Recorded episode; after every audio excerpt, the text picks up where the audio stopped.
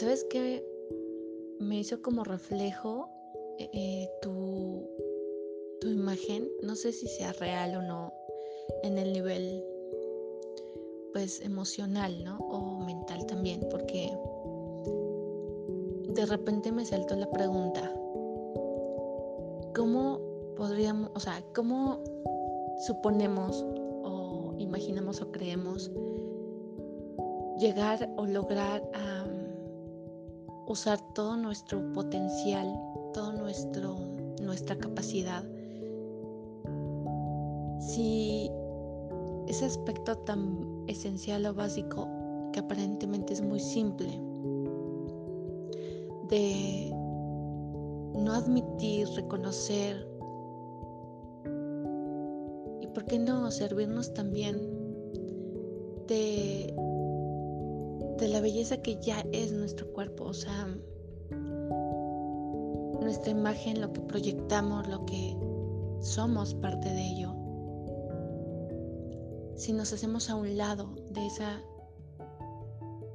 propia belleza,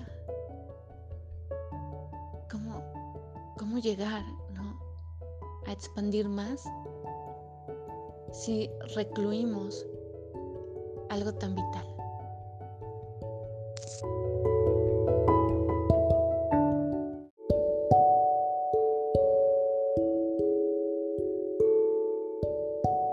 Yo creo, no sé, pero así salta mi mente diciendo, creo que a lo que te refieres es cuáles son sus alcances de esta situación. Y obvio, porque sí creo congruente el hecho de que lo que no vives en ti no lo puedes identificar fuera.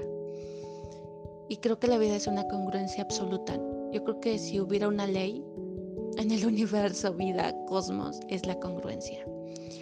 Y mira, me recuerda este versículo, ¿no?, que dijo Dios, o sea, hágase la luz, y la luz se hizo, pero si no piensa en la luz, no imagina la luz, no usa su palabra para afirmarla y crearla, no surge la luz. Y es, yo creo que la fuerza más poderosa que Dios muestra, congruencia.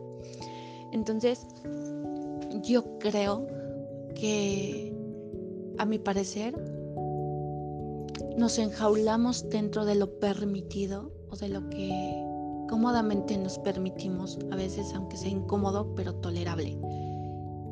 Y creo yo que la imagen es súper poderosa.